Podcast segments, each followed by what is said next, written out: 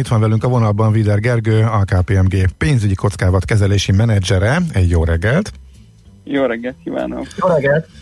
Hát szép nagy likviditás bővítő intézkedéseket, bank támogató, kereskedelmi bank támogató, meg hát nyilván rajtuk keresztül a gazdaságot, a cégeket életben tartó intézkedéseket vezetett be az elmúlt napokban a Nemzeti Bank, illetve jelentett be, úgyhogy ezekről beszélgessünk.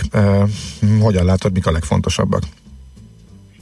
Alapvetően pár szó csak, hogy mi a, a másik oldala ugye ennek, hogy ugye a, bank, a, Nemzeti Bank, illetve ugye a kormány a gazdaságot minél jobban próbálja életben tartani, segítséget nyújtani. Ennek ugye az egyik intézkedése volt a fizetési moratórium, ugye ez minden vállalati és lakossági hitel alapvetően érvényes, vannak bizonyos kivételek, tehát felügyelt intézményi kör alapvetően ki van véve, tehát amik egy másik bank vett föl hitelt, vagy egy biztosító, arra ugye ez nem vonatkozik. Uh, ennek ugye meg is jelentek egyébként a részletszabályai, uh, ugye itt a hét folyamán, hogy hogyan kell ezt elszámolni, el egyébként egy sok szakmai beszélgetés volt. Ugye alapvetően szerintem ezt azért elmondom, mert ezt, én azt gondolom, hogy mindenkinek hasznos információ, aki ezt nem olvasta még, Ugye alapvetően itt ugye arról van szó, itt azt a fizetési moratórium időszakában, amik felmerülnek kamatok és díjak, azokat a, az ügyfeleknek a moratórium után kell csak megfizetniük, olyan formában, hogy ezt nem tőkésítik, tehát nem hozzáírják a most fennálló tartozáshoz, hanem azt ez az időszak alatt, ami most felmerül, azt utána a hátralévő futamidőre egyenletesen elosztva kell megfizetni olyan formában, hogy az eredeti törlesztő részletet valannyival lecsökkentik, hogy a kettő összege együttesen ne haladja meg az eredeti törlesztő részlet összegét. Magyarán ugye ez azt jelenti, hogy itt a futamidő hosszabbítás valamivel több lesz, mint 9 hónap, tehát mint az MNB készített egy, egy mintaszámítást, egy átlaghitelről például 14 hónappal tolódott így ki a, a futamidő azért, hogy ki tudják fizetni ugye ezeket a felmerő kamatokat és díjakat. Um, ugye ez a része, ami egyébként ugye leginkább érinti ugye a bankszektort, ez azért fontos, mert így fent tudjuk tartani, fent tudják tartani jobban az adósok remélhetőleg hosszú távon ugye a, a fizetési lehetőségeiket, ugye ezzel próbálnak segíteni nekik.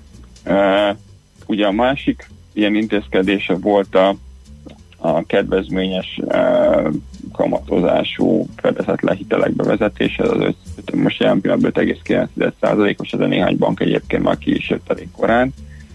Um, itt alapvetően az MNB alapkamat plusz 5% pontos kamatozáson lehet ezeket a hiteleket felvenni, ameddig tart ez a fizetési moratórium egyébként. Tehát ilyen pillanatban év végéig, hogyha az lejár, akkor utána ez visszaalakul egy normál kamatozású hitellé. Alapvetően itt a, a, a ezt ellensúlyozandó hozott az MNB a bankok számára is kedvező e, intézkedéseket amiket el, Hát el, gondolom főleg ezeken adminisztrációs tehercsökkentés. Ugye van, van ezekkel az új dolgokkal épp elég dolga a bankoknak, Igen. a másik oldalon pedig próbálta enyhíteni a, a, a kötelezettségeiket.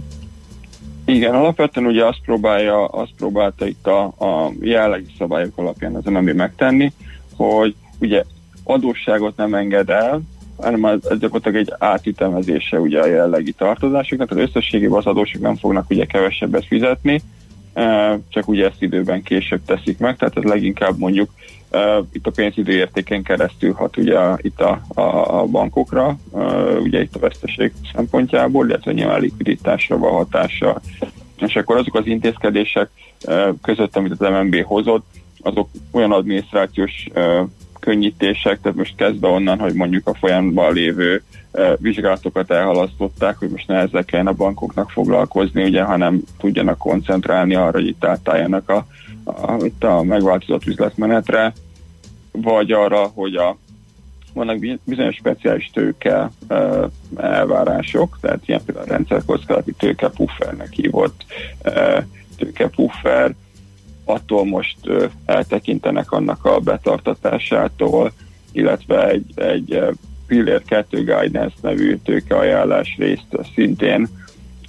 Most jönne be egy új elvárás, itt az MREL tőke követelmény, MREL követelmény, ezt hat hónappal elhalasztják, tehát alapvetően itt, itt a tőke követelmény ágán is próbálja azt a az MNB is, mint az, egyébként az LCB is ez ügyben tett pont közé a héten szintén dokumentumokat, hogy nem most kelljen extra tőkét képezni, ugye nyilván most sokkal nehezebb lenne, hanem arra van a tőke, hogy amikor probléma van, akkor abból próbálják a veszteségeket is ugye részben ugye ezek a bankok nem tudom fedezni, hogy ne azt egyszerre kelljen megtenni. Hm. Vannak még egyéb, egyéb intézkedések is, tehát ilyen, hogy a bizonyos speciálisabb jelzálog megfelelési mutatóra vonatkozik, vagy az, hogy például a likviditási helyzetre, hogy az MNB azzal az egyszerűsítéssel él, hogy a helyszíni vizsgálatokat, azokat eltörölte az egész évre a likviditási vizsgálatokat, viszont arról, hogy a bankok igen részletes adatszolgáltatást tesznek az MNB-nek, és az MNB ebből az adatszolgáltatásokból fogja folyamatosan uh-huh. elnézni a szektor És várható, hogy még jönnek újabbak? Mert azért minden területen szigorítások lépnek életbe. Uh, hát alapvetően igen, tehát uh, nekünk is úgy működik most, hogy a uh, jogász kollégákkal beszélgettünk róla, hogy a, a magyar közben mindenki az az első, hogy megnézi meg az MNB hollapját, hogy éppen mi jelent meg, tehát alapvetően nagyon dinamikusan változik itt a környezet, mi és a kollégákkal próbálunk folyamatosan napra készen lenni, meg uh-huh. készíteni mindenféle anyagokat itt a KPMG-nél, hogy minél jobban tudjuk tájékoztatni, akit, akit ez érdekel. Úgyhogy igen, az várom alapvetően, hogy itt mind, mind az adósok irányába alapvetően, mind a, a pénzügyi intézmények szempont, szempontjából én azt várom, hogy még lehetnek uh-huh. további okay. intézkedések. Jó, van, nagyon szépen köszönjük az összefoglalót, fontos volt, fogunk még erről, illetve az újabb intézkedésekről valószínűleg beszélni. Szép napot, jó munkát kívánunk! Köszönöm! Szia. Szép napot kívánok, szervusz! Véder Gergővel, a KPMG pénzügyi kockázat kezelési menedzserével beszélgettünk az elmúlt néhány percben.